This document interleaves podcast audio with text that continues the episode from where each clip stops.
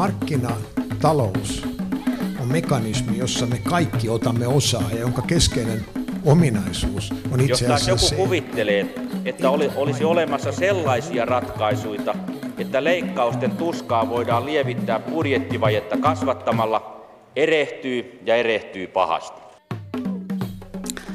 Hyvää joulukuusta aamupäivää, hyvät kuuntelijat ja tervetuloa jälleen Mikä maksaa ohjelman pariin. Iloitkaamme. Ihminen on kehityksessään tullut siihen vaiheeseen, että markkinoille on tällä viikolla saatu filosofinen värityskirja. Vielä kun jostain löytyisi kemiallinen laulukirja, niin mitäpä sitten enää voisi toivoa. Jatkamme tänään teemasta, josta puhuttiin jo viikko sitten, eli yrittäjyydestä Suomessa. Viime viikollahan minulla oli ilo vierailla Etelä-Pohjanmaalla, Kauhajoella. Terveiset vaan Pesmeliin, Serrekselle, P. Rotola Pukkila Oyhyn ja Rantalan lihaan. Näissä firmoissa puhuimme sikäläisestä yrittämisen edellytyksistä niin historiassa kuin nykypäivänä. Ja tänään puhutaan samoista teemoista hieman yleisemmällä tasolla, tosin tänäänkin me pistäydymme vielä Kauhajoilla. Tilastokeskuksen mukaan Suomessa on 283 290 yritystä ja lisäksi vielä maa-, metsätalous- ja kalatalousyritykset päälle. Kaikista yrityksistämme 99,8 prosenttia on pieniä ja keskikokoisia, eli alle 250 henkeä työllistäviä. Niistä on kasvanut yhä tärkeämpi, tärkeämpiä työllistäjiä, sillä tämän vuosituhannen aikana, siis 2000-luvulla, pienten ja keskisuurten yritysten henkilömäärä on noussut yli sadalla tuhannella, kun samaan aikaan suuryritysten henkilöstömäärä on noussut vain seitsemällä tuhannella. Mutta tervetuloa vieraat, Suomen yrittäjien pitkäaikainen toimitusjohtaja Jussi Järventaus. Kiitoksia. Ja tervetuloa Perheyrittäjien liiton varsin tuore toimitusjohtaja Leena Mörttinen. Kiitos, kiitos. Ja hyvät kuuntelijat, muistutan tuosta lähetysikkunastamme. Se on taas auki kommenttejanne ja kysymyksiänne varten. Löytyy siis Yle Radio 1 nettisivuilta, jos sitä et ole aikaisemmin ole käyttänyt. Nyt voi kokeilla. Ja viime viikolla me emme voineet poimia kommentteja tähän lähetykseen, koska lähetys silloin ei ollut suora, mutta nyt se taas on, joten lähetyksen loppupuolella tuttuun tapaan poimimme sitten sieltä kiinnostavimmat ja otamme ne mukaan keskusteluun. Mutta Leena Mörttinen, milloin sinä nyt aloitatkaan tässä nykyisessä toimissasi? Tämän vuoden helmikuussa. Onko käsityksesi yrittäjyydestä muuttunut nyt tänä aikana? No mä sanoisin, että mä oon saanut ihan uuden perspektiivin siihen niin kuin enemmän sieltä ruohonjuuritasolta, että mähän on sieltä suurten yritysten näkökulmasta asiaa katsonut myöskin EK-puolella ja sitten tietysti erilaisissa yrityksissä töissä olleena niin nähnyt sen sieltä. Että tässä on nyt aika lailla täydentynyt se näkemys tämän PK, mutta nimenomaan sitten sen yrittämisen arkipäivän ja perheyrittämisen arkipäivän näkökulmasta, kun perhe ja se yrityksen rationaalisuus on yhtä aikaa olemassa samassa tilassa. Onko tullut jotain yllätyksiä vastaan? Ei muuta kuin se, miten valtavan hieno ja haastavaa se on yritys pyörittää. Se, on kyllä, se, se vaatii ihmiseltä uskomattoman määrän intoa ja semmoista vahvaa käsitystä siitä omasta missiosta. Siellä täytyy olla aika vahva, miksi tätä tehdään. Ei, ei, se, ei itse asiassa se alirivi ole se, mitä se yrittäjä tekee, vaan se tekee jotain suurempaa. No sanoit aloittaessa nykyisessä tehtävässäsi, että Suomen pitää lopettaa pelokas tärinä. Onko tässä suhteessa tapahtunut jotain? Mä sanon, että se, että tässä on pelokas tärinä, johtuu varmaan siitä, niin kuin sitä vanhasta vasta ajatella, että me ollaan kaikki työntekijöitä ja vaan suurissa firmoissa töissä. Että se yrittäjän story on näkynyt. Yrittäjä ei ole pelokas, ei se voi olla, koska se joutuu ottaa riskiä. Sehän ei pysty siihen, jos se pelkäisi omaa varjoa. Mutta että kun me ollaan kaikki jollain tavalla virkamiesmäistytty suurissa yrityksissä tai valtiolla töissä olevat, niin me ehkä täristää liikaa. Ja se on tämän vanhemman sukupolven ongelma myöskin jossain määrin sitten, koska siellä niitä isoissa firmoissa töissä olleita on paljon ja sitten tämä nuorempi sukupolvi on paljon jo jossain määrin yrittäjän henkisempääkin. Ennen kuin päästetään Jussi Järventaus ääneen, niin kysyn vielä perheyrittäjien liitosta. Se oikeastaan nousi julkisuuteen siinä vaiheessa, kun entinen pääministeri Matti Vanhanen edeltäjäsi ryhtyi liittoa vetämään. Ketä perheyrittäjien liitto oikein edustaa? Ketä te olette? Suomalaisia pieniä keskisuuria perheyrityksiä, siellä on myöskin suurempia yrityksiä, että oikeastaan koko ei ole, ei ole se juttu. Tota, liitto on perustettu 1997. Meidän yrityksissä on semmoinen 34 miljardia liikevaihtoa ja ne tuottaa työpaikkoja tähän maahan 164 000 verran ja 445 yritystä tällä hetkellä jäseninä, että siitä näkee, että ne on ehkä sitä suurempaa koko luokkaa ja, ja kyllä se, että niin kuin jäsenmäärä kasvaa koko ajan. Hyvin aktiivisia, hyvin Suomeen sitoutuneita yrityksiä. Miksi perheyrityksellä pitää olla oma liittonsa? No se on, siis tämä liittohan ei, ei siis usein se näkyy tietysti julkisuudessa näiden edunvalvonnallisten sukupolven vaihdokseen liittyvien kysymysten kautta ja sitten moni harhautuu luulemaan, että se on se juttu, mitä tässä ainoastaan tehdään, mutta että se perheyritysosaaminen, niin se on sellaista, jossa sitten niin kun, kyllä se kokemus auttaa, ja varsinkin ne yritykset, jotka on sitten pitempään ollut perheen omistuksessa, niin tämä on tämmöinen osaamisen jakamisverkosto. Ja meillä on myös valmennuksia, ja sitten me autetaan yrityksiä ja niiden omistajia ja yrittäjiä verkottumaan ja jakamaan sitä tietoa.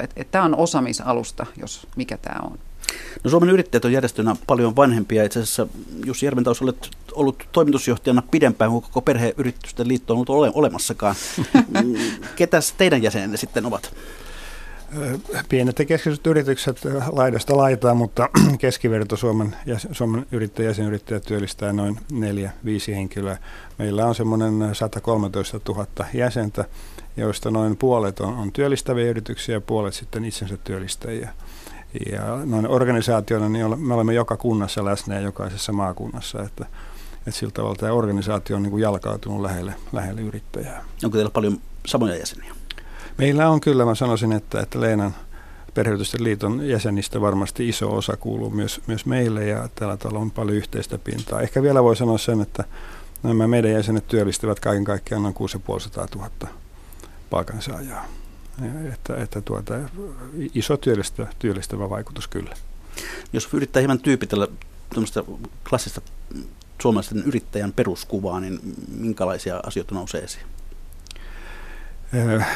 Vai voiko tyypitellä? No sanotaan, että se on, se on, se on pikkusen vaarallista, koska sitten saattaa antaa niin niin kuin, tavallaan väärän kuvan trendeistä ja muuta, mutta, mutta kyllä hyvin pitkälti on, on, on tuota, toisen asteen koulutuksen, ammattikoulutuksen saanut ammattihenkilö, joka on palkkatyöstä lähtenyt yrittäjäksi.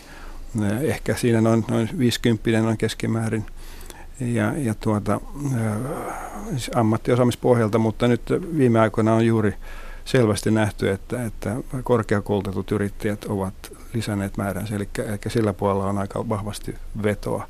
Ja myös sitten palvelusektori, hyvinvointipalvelusektori, sotealan yritykset ovat, ovat, ovat lisänneet määräänsä. Ja, että yrittämisen profiili on, on niin kuin muuttumassa tästä perinteisestä selvästi tämmöiseen, niin kuin, tämmöiseen uudenlaiseen suuntaan, sanotaan näin.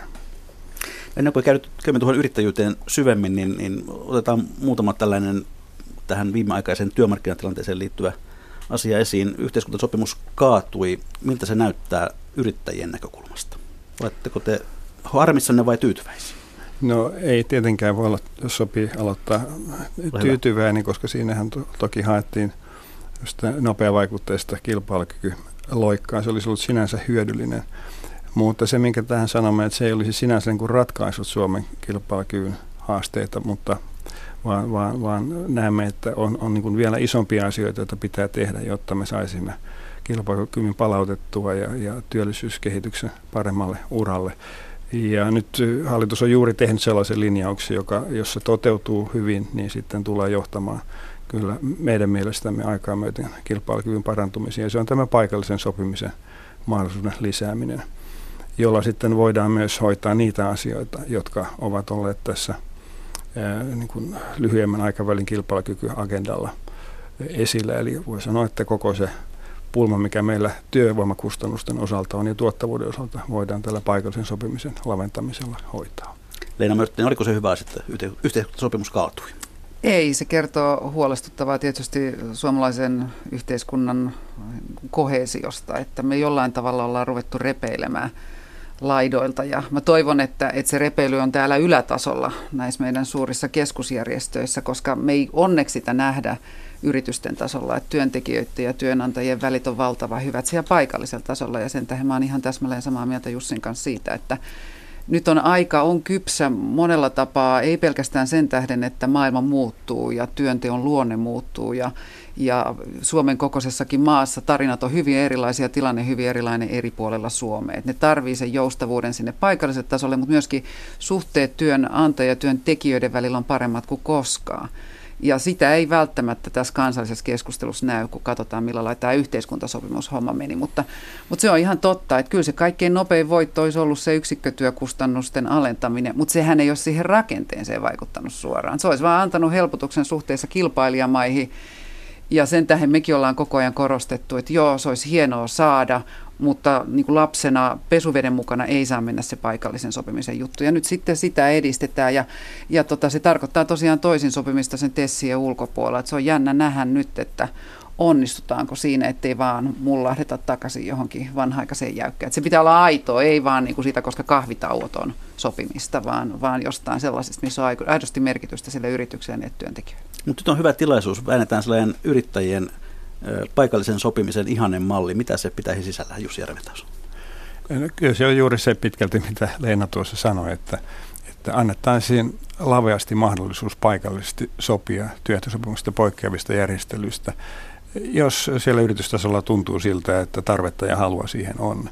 Ja kun puhutaan sopimisesta, niin se on sopimista, eli ei, ei sanelua. Jos, tunt, jos palkansaajat työntekijät olisivat sitä mieltä, että ajatus tesistä poikkeamisesta ei tunnu hyvältä, niin heillä olisi aina mahdollisuus pitää työehtosopimuksessa. Ideahan tässä ei ole se, että, että, että tuota, haettaisiin, yritettäisiin mennä niin kuin alle työehtosopimuspalkkojen vaan että voitaisiin tehdä fiksummin asioita, jolloin tuottavuuden parantumisen kautta meidän jäsenkyselyn mukaan käy itse asiassa niin, että pitemmällä aikavälillä palkat tulevat nousemaan ja myös lyhyellä ja pitkällä aikavälillä työllisyys tulee parantumaan. Toki sellaisessa tilanteessa, jossa yritys on, on vaikeassa tilanteessa, niin tämä paikallisen sopimisen mahdollisuus antaisi sitten myös mahdollisuuden sille, että voidaan myös eduista sitten tinkiä, jos tuntuu siltä, että sillä tavalla päästään yhdessä paremmin eteenpäin, voidaan työpaikkoja säilyttää. Eli mieluummin lasketaan palkkoja kuin lomautetaan? Mieluummin lasketaan palkkoja lomautetaan, mutta sen sitä haluaisin korostaa, että on aivan väärin leimata tätä paikallisen sopimisen edistämistä esimerkiksi lainsäädäntöteitse palkka-ale agendaksi.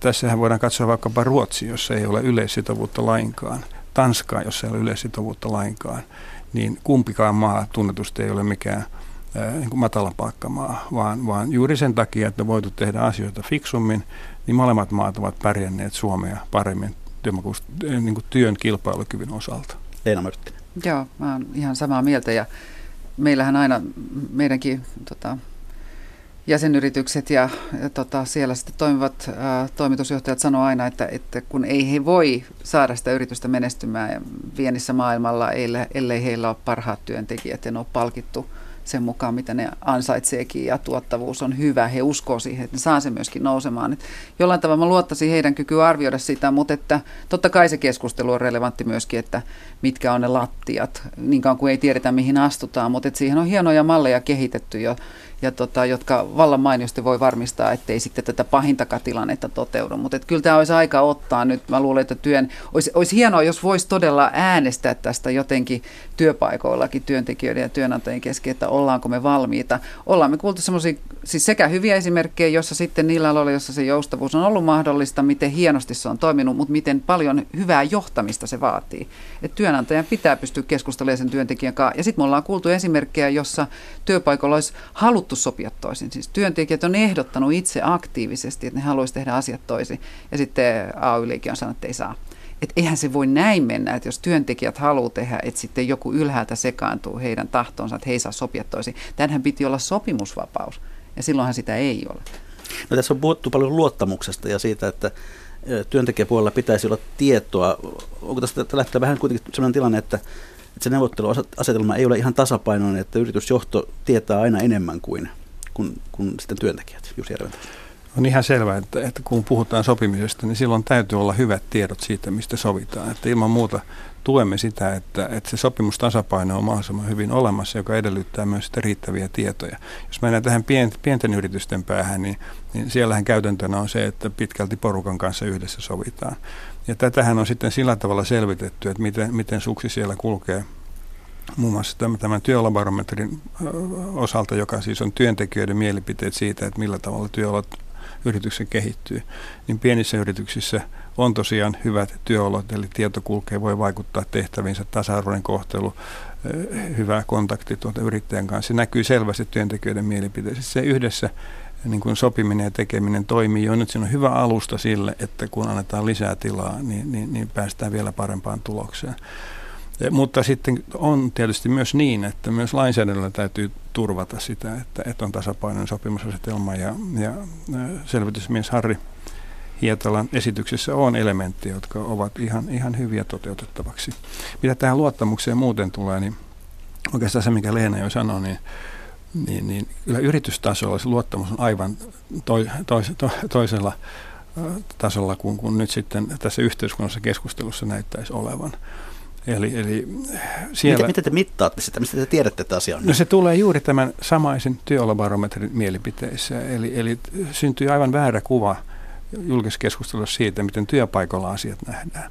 Ja vielä tähän paikallisen sopimisen niin kuin suosioon kansalaisten keskuudessa. Elinkeinovaltuuskunnan arvo- ja asennetutkimuksesta kuluvalta vuodelta näkyy selvästi se, että, tai siellä lukemaan tämä, siis yli 60 prosenttia suomalaisista on sitä mieltä, että paikallista sopimista pitää lisätä. Ja suurin piirtein saman verran sitä mieltä, että niin, niin myös tulee tapahtumaan. Että sillä on kansalaisten tuki, sillä on työntekijöiden tuki, mutta on ihan selvä, että sen pitää olla reilua. Ja, ja ei muuta, vain reilu sopiminen toimii. Ja kyllähän yrittäjän intressi on tietenkin se, että tehdään asioita niin, että motivaation kohdalla ja suksi kulkee. Mutta tarvitaan myös pelisääntöjä niitä tilanteita varten, joissa asiat eivät mene niin hyvin kuin no, y- yleensä menevät. No miten perheyritysten puolella, jossa keittiön pöydän ääressä perhe on tottunut päättämään firman asioista, niin päästetäänkö sinne sitten myös työntekijöitä saman pöydän ääreen? Tota, se on varmaan vähän väärin ymmärretty se, mitä se perheen realiteetti tuo siihen yrittäjän käyttäytymiseen. Itse asiassa näissä yrityksissä hyvin usein se työntekijä kuuluu osaksi sitä perhettä. Se on hyvin, hyvin itse asiassa siellä on sellaisia indikaattoreita, että nämä on ollut pikkasen tota, laiskempia myöskin irtisanomaan nämä yritykset, että ne ei kovin helposti mene siihen, koska se koetaan niin jollain tavalla se semmoinen emotionaalinen läheisyys myöskin siihen työntekijään. Ja siksi mä oon hyvin toiveikas, että, että näissä yrityksissä olisi erityisen suuri potentiaali hyötyä siitä, kun, kun päästään yhdessä pohtimaan hallintoa ja jaetaan sitä informaatiota, keskustelee miltä maailma näyttää ja miltä meidän yrityksen maailma näyttää. Ja sitten lähdetään hakemaan yhdessä ratkaisuja että se parantaa entisestään tuottavuutta ja se parantaa entisestään sit johtamista, kun on mahdollisuus saada ratkaisuja aikaiseksi työpaikoilla, eikä tarvitse aina sanoa, että joo, ihan hienoa, kyllä me tämä keksittäisiin, miten tämä homma hoidetaan, mutta meidän pitää kuunnella tuonne ylöspäin, että saako niin tehdä. Jos se pysähtyy sinne, niin se rikkoo sen yrityksen dynamiikan, joka olisi lähtökohtaisesti hirveän hyvä perheyrityksissä. Virallisesti ei voi puhua tällaista asiasta, jonka seuraavaksi otan esiin, mutta tuota, kuinka voimakkaana elää tuolla kentällä sellainen yrittäjä Kaartin unelma siitä, että AY-liikettä ei enää olisi? Jussi Järventäväs. No tämä kysymys on, on, on, on sillä tavalla relevantti, että, että kaikki tietävät, että, että on kriittistä näkemystä AY-liikettä kohtaan yrittäjäkentässä, joka, joka liittyy työrauhakysymyksiin, joka liittyy siihen, että jotkut yrittäjät ovat kokeneet, että ulkoa, ulkopuolelta niin kuin puututaan siihen hyvään menoon, mikä siellä yrityksessä on mutta, mutta kuitenkin sanoisin näin, että kyllä myös yrittäjäkentässä tunnistetaan ja arvostetaan sitä työtä, mitä AY-liike on tehnyt vuosikymmenten varrella hyvinvointivaltion eteen. Että on vähän niin kuin kaksi eri asiaa. On kriittistä näkemystä, mutta myös arvostusta. Mutta sitten on ihan toinen asia se, että se, minkä yrittäjät kyllä kovastikin arvostavat, mikä jo tuli tässä esille, on, on niin kuin työntekijöiden hyvinvoinnista huolehtiminen, koska he näkevät, että kuinka tärkeä merkitys sillä on – on yrityksen menestymisellä. Nämä on, nämä on erotettava toisistaan. Mutta sen verran sanoisin tähän sopimiseen vielä, että, että tosiaan nyt puhuttiin tästä työehtosopimuksiin liittyvästä toihin sopimisesta ja niin kuin sopimisesta yrityksissä, mutta totta kai viime kädessä yrittäjä ja, ja, ja omistajat vastaavat siitä yrityksestä ja kantavat siihen liittyvät kaikki riskit. Näin ollen on syytä myös todeta se, että, että, että viime kädessä tilanne on tämä ja silloin yrittäjän täytyy tietysti voida päättää, ylisummaa siitä, että missä laajuudessa ja kuinka yritystä harjoitetaan, yritystoimintaa harjoitetaan, mutta mitä tähän TES-sopimiseen tulee ja siitä poikkeamiseen, niin se on sopimista. Se oli diplomaattinen vastaus. Mörttinen.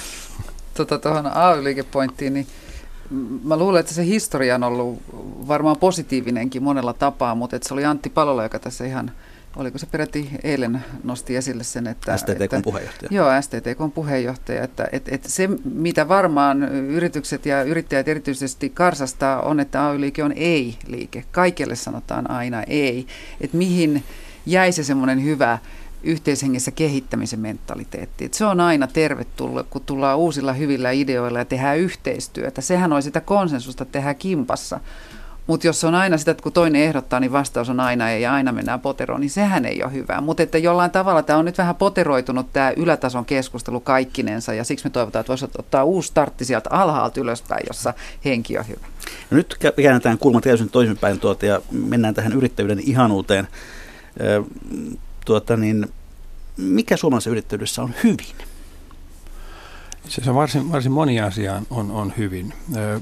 Vaikkapa nyt se, että, että yrittäjien määrähän on kasvanut voimakkaasti. Jos katsoo nyt vaikkapa runsaat 20 vuotta, 20 vuotta sitten ollutta tilannetta, niin meillähän yrittäjien määrä on ollut siinä 200 000 vähän alle varsin pitkään. Sitten oli kuoppa siinä, siinä syvän laman jälkeen selvästi alempikin määrä. Ja nyt meillä on sitten tosiaan tuo mainittu määrä. Siinä oli pieni tilastoinnin muutos, että sanotaan, että vertailukelpoisesti on noin 265 000 yritystä, yritystä tällä hetkellä, jos vertaa tuohon aikaisempaan aikaan kolmanneksen lisää. Se on melkoinen määrä.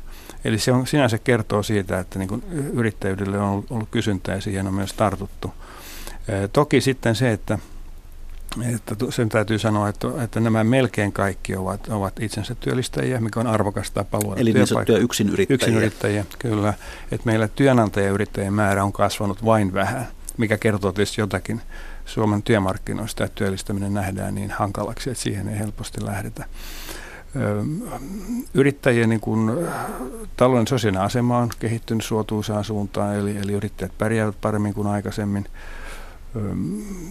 yrittäjyyskiinnostus nuorten keskuudessa on, on, on lisääntynyt. Meillä itse asiassa on pohjoismaisittain, voi sanoa, että yllättävänkin hyvä tilanne. Lähes puolet nuorista pitää yrittäjyyttä toivottavana. Toisaalta alle 30 teidän jäsenistä on vain 5 prosenttia. Kyllä, tässä on meillä järjestöllistä haastetta, mutta aika voimakkaassa kasvussa viime aikoina. Ja toinen ilmiö on sitten juuri tämä korkeasti koulutettujen kiinnostus. Me vähän tutkittiinkin sitä, että korkeakouluopiskelijoiden keskuudessa – on sellainen näkemys, tai heistä runsas viidennes on sitä mieltä, että, että yrittäjyys on heille todennäköinen tai erittäin todennäköinen uravaihtoehto. Ja sitten on tämä, tämä startup-ilmiö ja niin poispäin. Että semmoista, tämä sana on kyllä typerä, mutta kun ei muuta nyt keksi, pöhinää on varsin hyvin. Mutta sitten on toisen, toinen puoli se, että varsinkin tässä taloustilanteessa meillä on suuri joukko pienituloisia yrittäjiä, joiden, joiden niin kuin taloudellinen tilanne on hyvin ahdas jonkinlainen lohdutus on se, että, että nämäkin yrittäjät, suuri, suurin osa heistä, ehkä noin 80 prosenttia, ei kuitenkaan vaihtaisi palkkatyöhön, jos, sitä, jos olisi mahdollista. Eli tullaan siihen keskeiseen yrittämisen motivaatioon, mistä jo vähän puhuttiin, tähän vapauteen tehdä sitä omaa juttua. Niin se on se keskeinen driveri.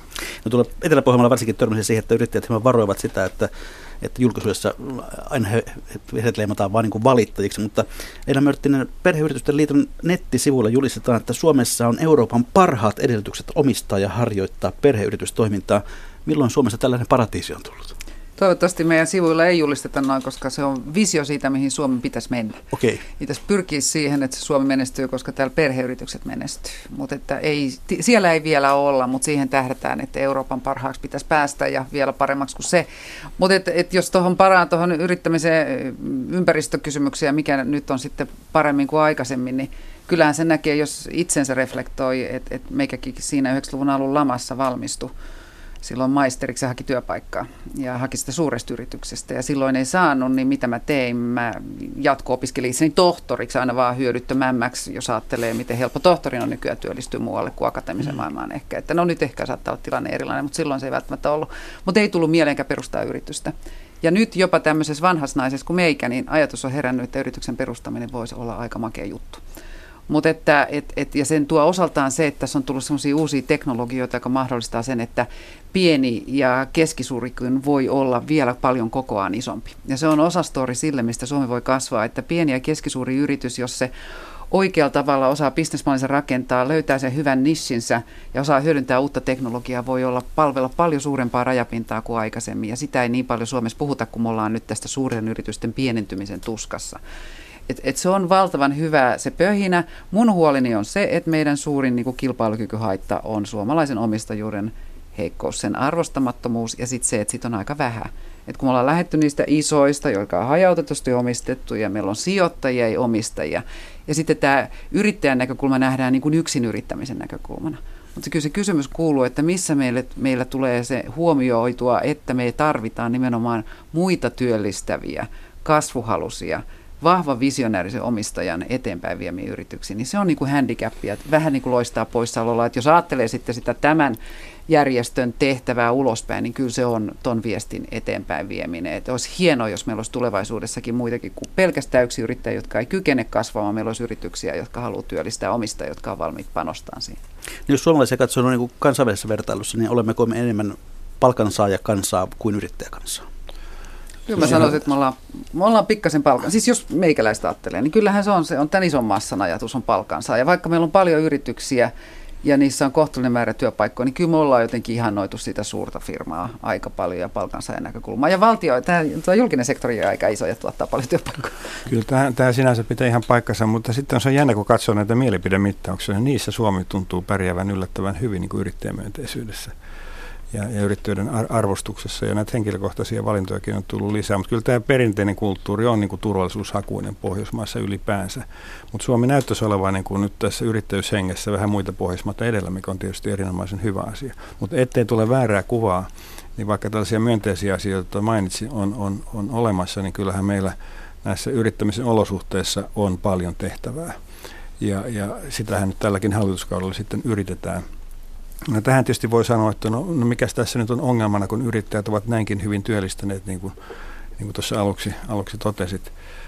No, sanot, iso, isosti potentiaalia vielä, vielä käytettävissä ja sen takia kannattaa nyt näitä harjoituksia tehdä omistajuuteen liittyen, näihin työmarkkinoihin liittyen, sääntelykysymyksiin liittyen, jossakin määrin myös pienen yrittäjän sosiaaliturvakysymyksen vielä kehittämistä ja niin poispäin. Mutta tuota, mutta yrittäjäkunnassa kuitenkin on tämmöinen niin kuin myönteisen tekemisen meininki nyt vaikeinakin aikoina. Mutta toki myös niin, että, että odottavat toimenpiteitä, jotta se henki säilyy. Ja tässä on nyt hiukan, sanotaan näin, että kun on ollut aika turbulenttia tämä, tämä sanotaan politiikan tekeminen ja työmarkkinapolitiikka nyt viimeisinä kuukausina, niin, niin kyllä nyt odotetaan sitä, että päästään myös eteenpäin. Leena semmoinen kommentti siihen, että kyllähän se, se syy, minkä tähän yrittäminen on hienoa, minkä tähän jopa tämmöinen keski-ikäinen ihminenkin rupeaa ajattelemaan, että wow, oishan se upeeta, on nimenomaan se, että siinä vastuu ja vapaus pitäisi yhdistyä. Eli vapaus itse päättää ja hallita sen omaisuuden käyttö ja sen aiheuttamaa hyvää yhteiskunnalle edelleen saada suuremmaksi. Ja sitten vastuu tosiaan siitä, että hoitaa asiat hyvin. Jollain tavalla se voimaannuttava vaikutus, joka yrittämisessä on, että on oman itsensä herra tai rouva ja samalla siipien suojissa mahdollisesti paljon työntekijöitä, niin se on, se on aika upea ja se on, se on arvona ihan erilainen. Se on paljon enemmän niin kuin emotionaalinen juttu kuin se tosiaan se alarivijuttu. Ja sen tähden mä korostan, että yrittäjyys on ennen kaikkea asennetta ja se on vahvaa motivaatio tehdä jotain suurempaa kuin itse on koska se yritys on aina yhtä ihmistä isompi. Keskeinen sana Kauhajoella viime viikolla oli itsellisyys. Just Hyvät niin. kuuntelijat, kuuntelette siis ohjelmaa Mikä maksaa, jossa puhutaan suomalaisesta yrittäjyydestä. Nyt me voisimme tässä vaiheessa käväistä vielä Topeekalla, joka on siis Kauhajoen pääkatu. Näin vastaa kauhajokelainen yrittäjä Jari, Jari Mäkirahkola kysymykseni siitä, millainen maa Suomi on yrittää. No ei tämä huono maa ole. Kyllä, kuinka se nyt sanoisi, yrittää voi aina, missä olosuhteissa tahansa. En tiedä, kuinka suomalaiset ajattelee sitten yrittämistä Indonesian viidakos. Siellä on tänä päivänä paljon paperitehtäjiä Amerikas aivan keskellä metsää, ei missään sivussa. Terästehtaita missä tahansa. Aina voi joka paikassa yrittää tehdä. Ne vaikeudet vain pitää voittaa.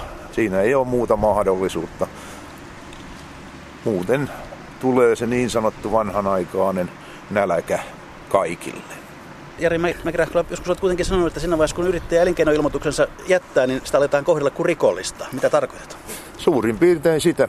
Tämä yrittäjä ei ole minkään sosiaalietuuksien sosiaaliturvan takana. Mutta jos ruvetaan katsomaan sitä, että niin, jos tavallinen työntekijä joutuu kahdeksan tunnin työpäivästänsä hoitamaan vähintänsä neljä tuntia tai enemmän byrokraattisia hommia selvittelemään, niin ei siitä tuu sen työnteosta mitään. Ja tähän asemahan joutuu silloin tämä yrittäjä, kun se tekee ilmoituksen, elinkeinoilmoituksen. Eli byrokratiaa on liikaa? Kyllä, kyllä. Se pitäisi olla sillä niin, että annetaan niiden yrittää ja tehdä se oma leipänsä siitä. Ja sitten vasta kun silloin jotakin maksaa oikein kunnolla veroja, niin ruvetaan niitä kurkuttaa. Koska yksin yrittäjä maksaa jo kuitenkin vähintänsä arvonlisäveron, huolehtii omasta työturvastansa, eläkkeestänsä, niin olisiko se nyt jo liikaa sitten, että jos sanotaan, että tämä olisi piisalle asti?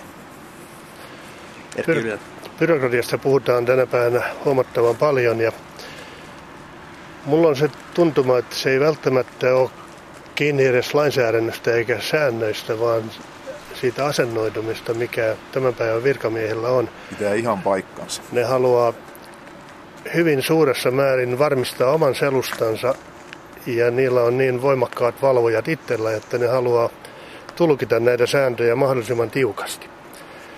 Että meillä olisi kohtuullisen hyvät säännöstöt, jos virkamiehet tulkittis säännöstöjä niin kuin lievemmän kautta, eikä aina tiukimman kautta.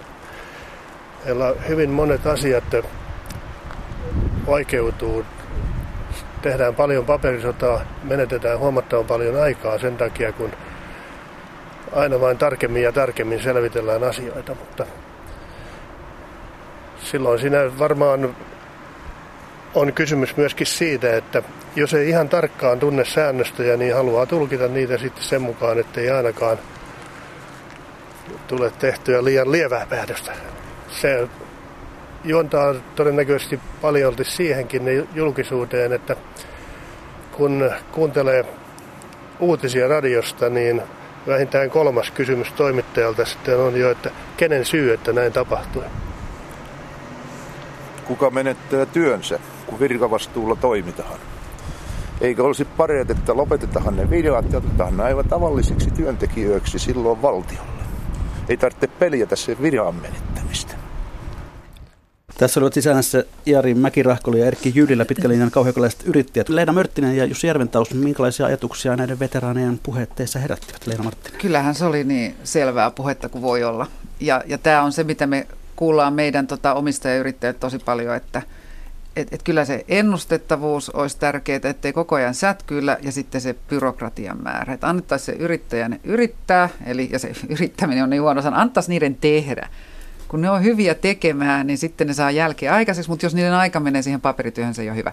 Mutta kyllä mulla, mä ymmärrän, tämä suomalainen virkamiesjärjestelmä on rakennettu, niin meillä on maailman parhaat virkamiehet, mikä tarkoittaa, että joka pilkku on viilattu just sellaiseksi, kuin heidän mielestä se pitää olla, ja ylhäältä kontrolli pelaa. Tämä on tietysti tämän tietynlaisen korruptoitumattomuuden ja järjestelmän aikaansaannos, että se on lähestulkoon täydellinen tuolla puolella, mutta se tekee ihan valtavan taakan toiselle puolelle. Ja siksi onkin, kun aina sitten kysytään, että no mistä sääntelyä pitää sitten vähentää. Maailman hankalin rasti sanoa, koska jokaisella lainsäädännöllä on oma roolinsa, mutta se toteutustapa siihen on paljon vaikeampi iskekin.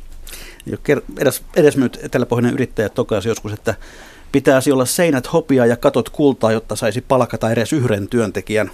Kuinka iso ongelma tämä byrokratia oikeasti on, Jussi Järventäus?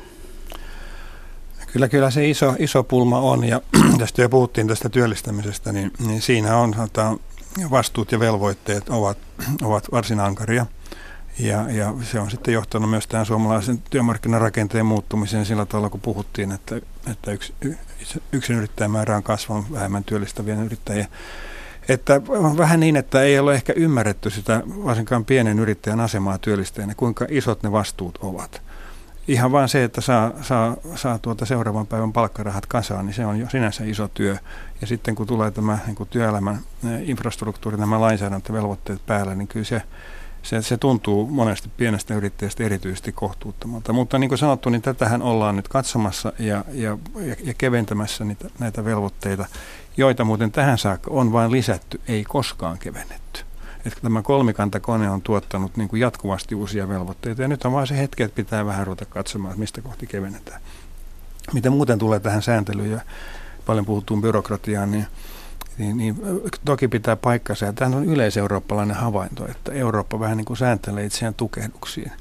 joka sitten rajoittaa luovuutta ja työn tekemistä. Eli sellainen asenne, että holhotaan vähän vähemmän ja annetaan enemmän tilaa kansalaisille, myös yrittäjille, on nyt kyllä vallitseva eurooppalainen trendi. Mutta se on sitten ihan eri asia, kuinka hyvin sitten päästään näitä erilaisia säädöksiä kunnolla purkamaan. No tällä, tällä hallituksella on vahva sitoutuminen oikeasti päästä tämmöiseen lopputulokseen, että havaitaan, että, että yhteiskunnan kehitys ei ole niinkään siitä kiinni, että meitä kansalaisia ohjataan koko ajan enemmän, vaan meidän annetaan vapautta, niin kuin vapautta omia voimavaroimme ja tehdä asioita hyvin. Että olisin pikkusen optimistinen, että tässä saadaan aikaan jotakin, mutta harjoitus on tavattoman vaikea, koska näillä säännöksillä on aina puolustajansa, hyviä tarkoituksia, ja, ja sitten kun niihin tarkoituksiin puututaan, niin nämä puolustajat usein ovat äänekkäästi esillä. Mutta niin kuin sanottu, poliittista sitoutumista järjestelmän yksinkertaistamiseen on nyt olemassa. Leena Mörttinen. Se mun täytyy sanoa, että se on varmaan tämän kehittyneen maailman ongelma, kehittyneen talouksien ongelma, että sääntelymäärä on kasvanut ja varmasti Yhdysvalloissa on myös sellaista sääntelyä. Me aina ajatellaan, että se on jotenkin liberaali taivas, että siellä kaikki on paremmin, mutta siellä on varmasti ihan, saletin varmasti omat ongelmansa. Mutta kyllä se, niin kuin sanottu, se toteutustavan kysymys on suuri ja sitten se, että et meidän pitäisi varoa nyt sitten rakentamasta kun se, se pieni todellisuus on todella ankea, mutta sinne ei saisi tulla kasvurajoitteita myöskään siitä, että yhtäkkiä hyppäyksenä sitten, jos yhtään uskaltaa kasvaa, vaatimukset kasvaa valtavasti. Että se sääntely pitäisi olla niin järkevää, että sinne ei tarvitse tehdä sellaisia rajapyykkejä, jonka jälkeen maailma muuttuu 180 astetta helposta ankaraksi, vaan se pitäisi olla koko aika jollain tavalla enemmänkin sen läpinäkyvyyden kautta saada se se tota, tieto siirtymään esimerkiksi viranomaiselle, eikä se, että samoja asioita kysytään kymmenen kertaa. Ja semmoisia hyviä periaatteita voisi rupea nyt seuraamaan, josta on puhuttukin, että aina kun tulee sääntelyä, niin uutta sääntelyä, niin vanhoja pitää poistaa ja pitää katsoa, että se yhteismitallisuus toimii ja jonkun ulkopuolisen kuin jonkun tietyn viranomaisen tai tietyn ministeriön pitäisi katsoa se kokonaiskuva, se sääntelyn, niin kuin sanotaan, ne balanssi, että siellä on sitten – se riittävä hyvä tulee siitä sääntelystä versus ne kustannukset. Ja ne kustannukset pitää laskea sen yksittäisen yrityksen tasolla, eikä niin, että ajatellaan, että kun pannaan sille pienelle se, niin se ei kansakuntaa rasita. Et se on hirveän tärkeää, että pystyy katsomaan näiden tietynlaisten tarkastusrajapintojen kautta, että se toteutetaan se tahtotila, koska ihan salitisti poliittinen tahto olisi olemassa keventää ja kansalaistahto ja kaikki yrityksellistähto, kaikki puhuu samaan suuntaan jostain syystä, se ei vaan pääse toteutumaan. Jotenkin me ei nähdä sitä kokonaiskuvaa riittävän selkeästi. Niin tuossa myöskin herrat mainitsivat verotuksen. Kuinka, mikä on teidän näkemyksen, jarruttaako nykyinen verotuskäytäntö investointeja Suomessa? Kyllä jarruttaa. Mole, molemmat kädet nousi heti. Joo, kaksi kertaa. Joo, joo otan ensin, ensin tämmöisen kun pienituloisen pienen yrittäjän näkökulma, niin siinähän on, on hänellä sellainen pulma, että, että saako ylipäänsä yritystoimintaa sillä tavalla kannattavaksi, että siitä saa leipänsä. Ja, ja ne seikat, jotka vaikuttavat niin tämän pienen yrittäjän kustannuksiin, on tavattoman tärkeitä asioita. Ja silloin tulee niin kuin vaikeita, verotukset vaikeita teemoja, kuten arvonlisäverotus, jota yleisesti ei pysty kovin paljon laskemaan, kun se on niin tuottava vero ja sitä tavallaan tarvitaan. Mutta siellä voidaan tehdä asioita, jotka sen pienen tilannetta hiukan helpottaa. Otan vaan tämän, että tulee mainituksi tärkeä asia. No meillähän sinänsä yritysverotuksen taso on, on suhteellisen kilpailukykyinen, mutta kun siihen kytketään sitten omistajaverotus yhteen, niin se tilanne sitten aika tavalla, tai, tai, tai se, se, se, se jossakin määrin muuttuu. Kyllä me tarvittaisiin nyt rohkeampaa ajattelua tässä kohtaa. Juuri niin kuin Leena tuossa totesi, sellaista, joka niin kuin aidosti kannustaisi kasvuun ja se, mitä tässä elinkeinoelämän puolelta on, on yhteisestikin esitetty, on, että pohdittaisiin nyt kunnolla tämän Viron yritysveromallin käyttöönoton mahdollisuuksia, jossa siis on kysymys siitä, että verotusta jaksotetaan siihen tilanteeseen, siis yrityksen verotusta, kun yritys jakaa osinkoa osakkaille. Kysymys ei ole siitä, että yritykset ei maksa veroa, vaan ne maksavat vasta siinä vaiheessa, kun jaetaan osakkaille. Siinä vaiheessa, kun raha lähtee ulos. Kyllä. Ja, ja, ja jostakin syystä Suomessa on tästä Viron yritysveromallista aivan väärä kuva. Ajatellaan, että siellä ei ollenkaan veroteta yrityksiä, toisin on. Se on vaan tosiaan sitten myöhemmässä vaiheessa, kun tapahtuu. Että tätä kannattaisi tutkia. Ö, mutta rohkenen tähän kuitenkin väliin sanoa, että, että, että, verotus ei ole se kaikkein tärkein pulma kuitenkaan, mutta se on iso asia. Ja jos ei me saada julkisia menoja hallintaan, ei ole näkymää siitä, että verotus saadaan, sitä saadaan yleisesti ottaen alennettua. Ja se on investoinneille myrkkyä, koska silloin käy niin, että tämä maa on liian kallis investoinneille. Vaikkakin verotuksella saadaan hyviä asioita aikaa, mutta nyt se on liian kireä. Tämä investointin näkökulma on hautautunut tämän työmarkkinakysymyksen alle tietysti täysin. Ja tota se, Suomihan tarvii sen tuottavuusloika. Ja okei, se paikallisen sopimisen edistäminen on ehdottoman hyödyllistä tuottavuuden kannalta. Samalla kuin yksikkökustannusalennus tietysti ottaa kilpailukykyä, mutta että se investointien kasvattaminen, nyt meillä pääomakanta vanhenee käsiin ja uutta investointia ei tehdä. Ja meillä olisi hirveä tarve uusille uusille teknologioille, jotka sitten auttaa sitä tuottavuutta parantaa entisestään. Eli se omistajan näkökulma pitäisi huomioida. Ja jollain tavalla tämä, mä ymmärrän, että työverottaminen on hirveän kireä, tämä on ehdottomasti sitä mieltä, että sitä pitää keventää. Koska toisaalta yritykset tarvitsevat työntekijöitä, jotka haluaa tehdä töitä. Ja se verotus ei saa haitata ihmisen halua tehdä töitä ja nyt se haittaa. Mutta sitten se, se sekoitetaan usein tähän omistajaverotukseen ja sanotaan, että se on niin löysää se omistajaverotus. Ja kun ajattelee pääomaveroa jossain 30, mitä se korkein on 33 tasolla ja siitä sitten vähän alaspäin, niin sanotaan, että se on kauhean matala, kun verrataan työverotukseen. Mutta kun ajatellaan, että se omistaja ottaa ne riskit, ja varsinkin se omistajayrittäjä, niin sehän maksaa oman sosiaaliturvansa ja kaikki turvaverkkonsa ja kaikki vakuutuksensa itse. Et sen, se näkökulma on pikkasen erilainen ja siinä se riskinotto vaikuttaa kanssa. Et, et kyllä tämä kokonaisveroasteen kireys Suomessa kaikkinensa – on ongelma ja se on kansainvälisesti hurjan korkea. Ja nyt meillä on sellainen tilanne, että meillä tulee sukupolvenvaihdokset esiin, kun väestö vanhenee. Meillä on tota, omistajuuden vaihdokset tarvit saada jotenkin toteutua. 30 prosenttia yrityksistä sanoo perheyrityksistä, että ne haluaisi tehdä sukupolvenvaihdoksen ja ne ei kykene tekemään. Ja samanaikaisesti puhutaan, että missä on investoinnit ja uudet työpaikat. Et, et tää, tässä on pullonkaula ja pattitilanne ja asialle pitää tehdä jotain ehdottomasti. Se, tosiaan tämä kokonaisvaroituksen taso on se olennainen juttu, että, että, että jos sitä ei saada alaspäin, niin silloin, silloin niin työnteko ja yrittäminen on Suomessa kyllä niin kuin, ei, ei ole riittävän, riittävän kannustavaa. Otan tässä mainitsen vielä yhden asian. On sellainen myytti, että kun perustat yrityksen, niin sitten hän alkaa niin kuin kevyesti verotettu osinkojuosta ja pääsee niin kuin edullisen verotuksen piiriin. Tosimaailma menee sillä tavalla, että keskituloinen yrittäjä, noin 40 000 euroa ansaitseva yrittäjä, maksaa siitä tulosta enemmän veroja ja sosiaalivakuutusmaksuja kuin samantuloinen palkansaaja. Se on noin 4-5 prosenttiyksikköä se ero. Eli yrittäjä verotetaan ankarammin, kun otetaan huomioon se pienen yrityksen oma vero ja sitten tosiaan se, että yrittäjä huolehtii itse lakisääteistä sosiaaliturvastaan. Eli kun yrittäjät puhuvat verotuksen keventämistä, he katsovat tätä kokonaisuutta ja julkinen keskustelu kohdistuu aivan muuhun. Että tässä on käppiä, mutta emme nyt tässä valita tätä verotusta muuta kuin toteamme, että että täytyy niin kuin nyt mitottaa nämä menot semmoiselle tasolle, että me saadaan joku näkymä siitä, että, että verotus kohtuullistuu. Ja puhutaan sitten rahoituksesta. Kuinka paljon tiukentunut rahoitus jarruttaa investointeja Suomessa? No kyllähän maailma on muuttunut sellaiseksi, että jos ei jos sitä omaa pääomaa laittaa likoon, niin turhaa yrittää pankista kerjätä. Kyllä siellä pitää olla vahva vakavaraisuus siinä yrityksessä, hyvin likvidi tase, ja pankit ei muuten pääse liikkumaan sääntely rajoittaa. Mutta että ei Suomessa ole niin paha tilanne kuin Etelä-Euroopassa on, jossa hyväkään projekti ei saa. Että kyllä hyvä projekti saa, varsinkin jos yrityksen tase on kunnossa, mutta selkeästi ympäristö on muuttunut. Tätä maata ei enää velkarahalla kasvateta. Se kasvatetaan sitoutuneella omalla pääomalla. Ja tota, se on haastava rasti, jos meillä ei ole syviä taskuja luotu. Et meillähän varaisuus on vähän eri lailla jakautunut, että ihmisillä on rahat talletuksissa ja sitten jonkun verran osakkeissa ja vähän rahastoissa, mutta talletukset on aika iso potti ja sitten eläkevakuutusyhtiöt on enemmän sijoittajia kuin omistajia kuitenkin sen luontaisen profiilinsa kautta ja sääntelyn myötä. Et, et kyllä meidän haaste on nimenomaan se, että mistä löytyy niitä suomalaisia tota, yrittäjiä, omistajayrittäjiä, jotka on valmiit investoimaan ja kehittää yritystä.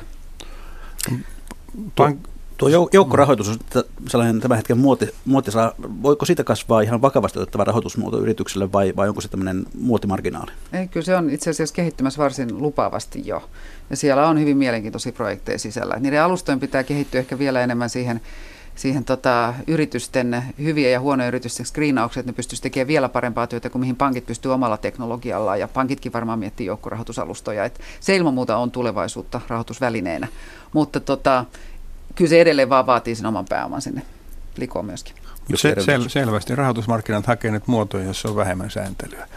Ja, ja tässähän tämän pankkikriisin seurauksena on, on tosiaan pankkien vakavaraisuussääntely tiukentunut siinä määrin, että näyttäisi vähän siltä, että, että Eurooppa on potkaisemassa itseään tällä sääntelyllä nilkkaan. Se tarkoittaa sitä, että kohonneiden vakavaraisuusvaatimusten takia PK-yritysten on entistä vaikeampi saada lainaa. Ja jos mennään ihan tavallisen yrityksen investointihankkeisiin, puhumattakaan käyttöpääomasta, niin kyllä meillä niin kentältä tuleva tieto on se, että pankit ei ota minkäänlaista riskiä. Ja tässä on ehkä turha osoittaa pankkeja, vaan osasyy vähintäänkin on, on, on tosiaan tämä eurooppalainen sääntely. Ja nyt se, mitä me on yhdessä Finanssialan keskusliiton kanssa itse asiassa tehty, on, että sitä sääntelyä kannattaisi nyt hienon virittää ja on viestitty sekä Suomen hallitukselle että myös sinne komission päähän. Se on sellaisia kohtia, joita kannattaa nyt vähän lieventää, että, että rahoitusmarkkinat taas myös pankkien osalta toimisi hyvin. Pankit ovat PK-yrityksen edelleen keskeinen rahoituslähde, lähde, ja toivottavasti jatkossakin ovat merkittävä, mutta siis kun tilanne on tämä, niin tulee uusia muotoja, jotka on kiinnostavia. Kasvurahoittaminen tällä hetkellä, siinä on pulmia ja se on tietysti huono asia, kun Suomi on tässä tilanteessa, kun on.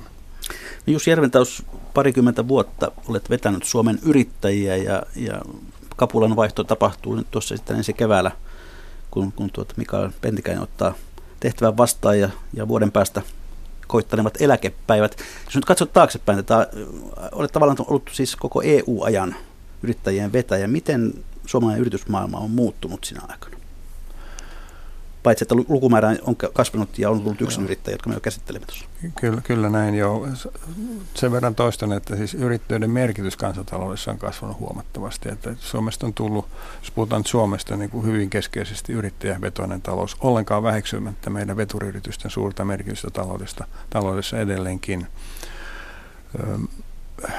Yrittäjyys on muuttunut muun yhteiskunnan mukana. On tullut internet, on tullut digitalisaatio – me, koko tämä maailma, joka niin kuin tässä varhemmin Leena taisi sanoa, niin antaa aivan uudet mahdollisuudet pienelle yritykselle niin kuin omalla innovaatiollaan vallata jopa globaalit markkinat. Meillähän on hyviä esimerkkejä tuolta vaikkapa peliteollisuuden puolta tästä, mutta myös muualta. Eli e, yrittäjyyteen liittyvä luovuus on, on tämän uuden teknologian kautta saanut uuden sellaisia toteutumismuotoja, jotka, jotka niin kuin, parhaalla tavalla näyttävät, mihin yrittäjillä pystytään. Tämä on, on, on iso, iso muutos. Ja, ja, ja sitten on tosiaan, jo mainitsinkin tämä, tämä tuota, korkeasti koulutettujen yrittäjien määrän kasvu ja myös tämä hoiva-yrittäjyyden kasvu, joka liittyy myös tähän hyvin vahvasti tämän sosiaali- ja terveyspalvelujärjestelmän uudistamiseen, semmoisia sel- selvästi havaittavia trendejä. Ja kun on niin, että yrittäjät ovat paljon työllistäneet, niin, niin toki se, että, että heitä arvostetaan tämänkin takia enemmän, niin se vaikuttaa sitten niin kuin yrittäjämotivaatioon, että on, on niin kuin hyväksyttyä, toivottua ryhtyä yrittäjäksi, niin se on iso muutos, mikä tältä osin on 20 vuodessa tapahtunut ihan tämän globaalin kehityksen seurauksena. Ehkäpä siinä sitten myös yrittäjyyden puolesta puhujien vaikutusta jossakin määrin voi olla, mutta ennen kaikkea tämä maailman tilanteen muutos on se, joka on vahvasti suosinut yrittäjyyttä ja toden totta tulee suosimaan myös jatkossa. No tässä on ajatusleikki. Hypätään tästä 20 vuotta aikakoneella eteenpäin.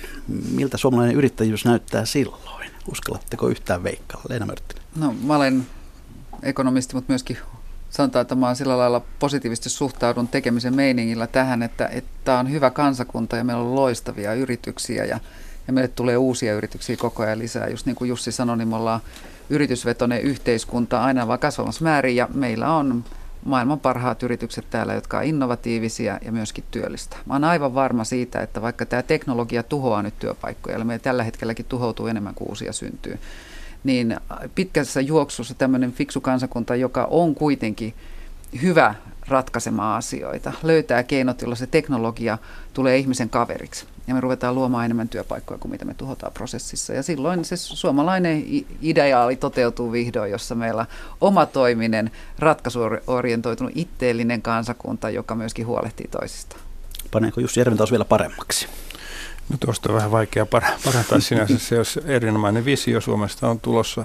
Näin uskon myös yrittäjyyden yhteiskunta, jossa, jossa laajat ihmisjoukot niin kuin toteuttavat itseään – yrittäjämäisellä ja yrittäjän, yrittäjätyöllä.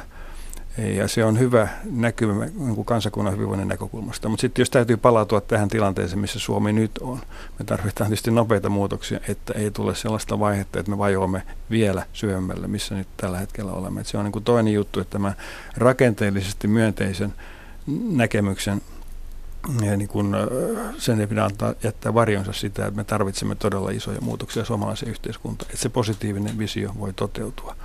Ehkä nyt se voi lisätä, että me varmasti kansakuntana tarvitsemme myös hiukan enemmän ahneutta tehdä asioita, enemmän dynamiikkaa. Me olemme niin kuin pärjänneet niin hyvin, että sitä ahneutta on hiukan kadonnut. Ja nyt kun meillä on vaikeuksia, toivottavasti syntyy kansallista yhteisymmärrystä nähdä, että, että, että meidän pitää olla, olla aktiivisempia, ahneempia saamaan Suomi paremmaksi. No, Suomen yrittäjien nykyisestä tavoiteohjelmasta löytyy sellainenkin pieni kohta, jossa todetaan, että on kannustettava vanhuuseläkkeellä jo olevia takaisin työelämään. Onko Järventauksen paluu siis ennakoitavissa tämän perusteella? no, se on varmaan niin, että on, on hyvä pyrkiä vähän yläpäätäkin käyttämään, ettei, niin, ettei kovin nopeasti taannu ja toivottavasti siitä sitten, jos se, siihen tulee mahdollisuuksia, jotain hyötyä jollekin. On ihan selkeästi nyt ilmiö, että, että, että varttuneet ihmiset eläkkeellä olevat niin kuin haluavat, haluavat tarjota työpanostaa ja se on hieno juttu ja omalta osaltani katsotaan nyt sitten, ei tässä kannata ikään kuin uhota tällä, vaan ihan mahdollista, että jotain.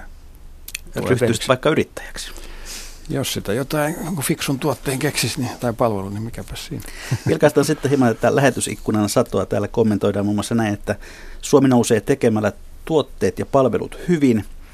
Esimerkiksi tuotteet hyvälaatuisia, palvelut korkeatasoisia ja ystävällisiä – sitten kommentoidaan paikallisen sopimuksen tarkoitus vääntää ja vivuta työntekijöiden palkat alas. Miksi? Sen tähden, että omistajalle jäisi hilloa enemmän. Mitä tähän sanotte? No siitä puhuttiin ja sehän ei pidä paikkaansa, vaan, vaan siinä kyllä haetaan sitä yhteistä hyvää. Ei yritys muuten voi kasvaa, jos polkee työntekijöiden etuja. Sitten kommentoidaan näin, että olisi mielenkiintoista kuulla vieraiden mielipide tästä. Ruotsissa on lyhennetty työaikaa palkkaa alentamatta ja tuottavuus kasvaa. Miksi Suomessa yritetään päinvastaista? Suomen ongelmat on erilaiset kuin Ruotsin ongelmat. Ruotsin talous on valtavan hyvässä tilanteessa ja siellä on joustot ollut pitempään käytössä jo 90-luvun alkupuolella ne rupesi työmarkkinoita vapauttamaan ja siellä se joustavuus toimii näin. Mun mielestä on pikemminkin esimerkki, mihin Suomen pitäisi pärjätä, pyrkiä, että jos me saadaan joustoa paikalliselle tasolle, niin sitten toivokin voi toteutua. Sitten täällä todetaan, että Ruotsissa ja Saksassa työntekijät ovat osa yrityksen johtoa. Miksi tämä aina unohdetaan meillä? jälleen kerran Joo, enpä tiedä unohdetaanko, mutta on tärkeää niin kuin huolehtia siitä, että työntekijöillä on, on tieto ja vaikutusmahdollisuus silloin, kun ollaan sopimassa.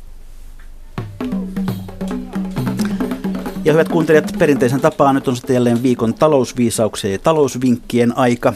Laittakaa se hyvä kiertämään, lähettäkää minulle vinkkejä ja viisauksia osoitteeseen juho-pekka.rantala.yle.fi. Ja myös postikortti aina ilahduttaa. Se löytää perille osoitteeseen postilokero 88 00024 Yleisradio. Tänään en lue yleisövinkkiä, sen sijaan kuulemme pari vinkkiä vielä sieltä Kauhajoelta. Toimitusjohtaja Mikko Rotola-Pukkila, mikä on sinun viikon talousvinkkisi tai talousviisautasi? Nyt kun on näitä työmarkkinaselkkauksia parhaillaankin meneillään, niin mun mielestä tuota, ammattiyhdistysliikkeet ja yleensä tällainen tuota, työmarkkinajärjestöt. Nyt pitäisi ihan oikeasti miettiä, että oltaisiin samassa veneessä ja soudettaisiin samaan suuntaan. Niin, kunnanjohtaja Emeritus Jouko Virtanen, mikä on sinun viikon talousvinkkisi tai talousviisautesi? No vaikka olen syntynyt entisen suurhuittisten alueella, niin tohtisin kyllä sanoa, että ei, ei pitäisi syödä enemmän kuin tienaa.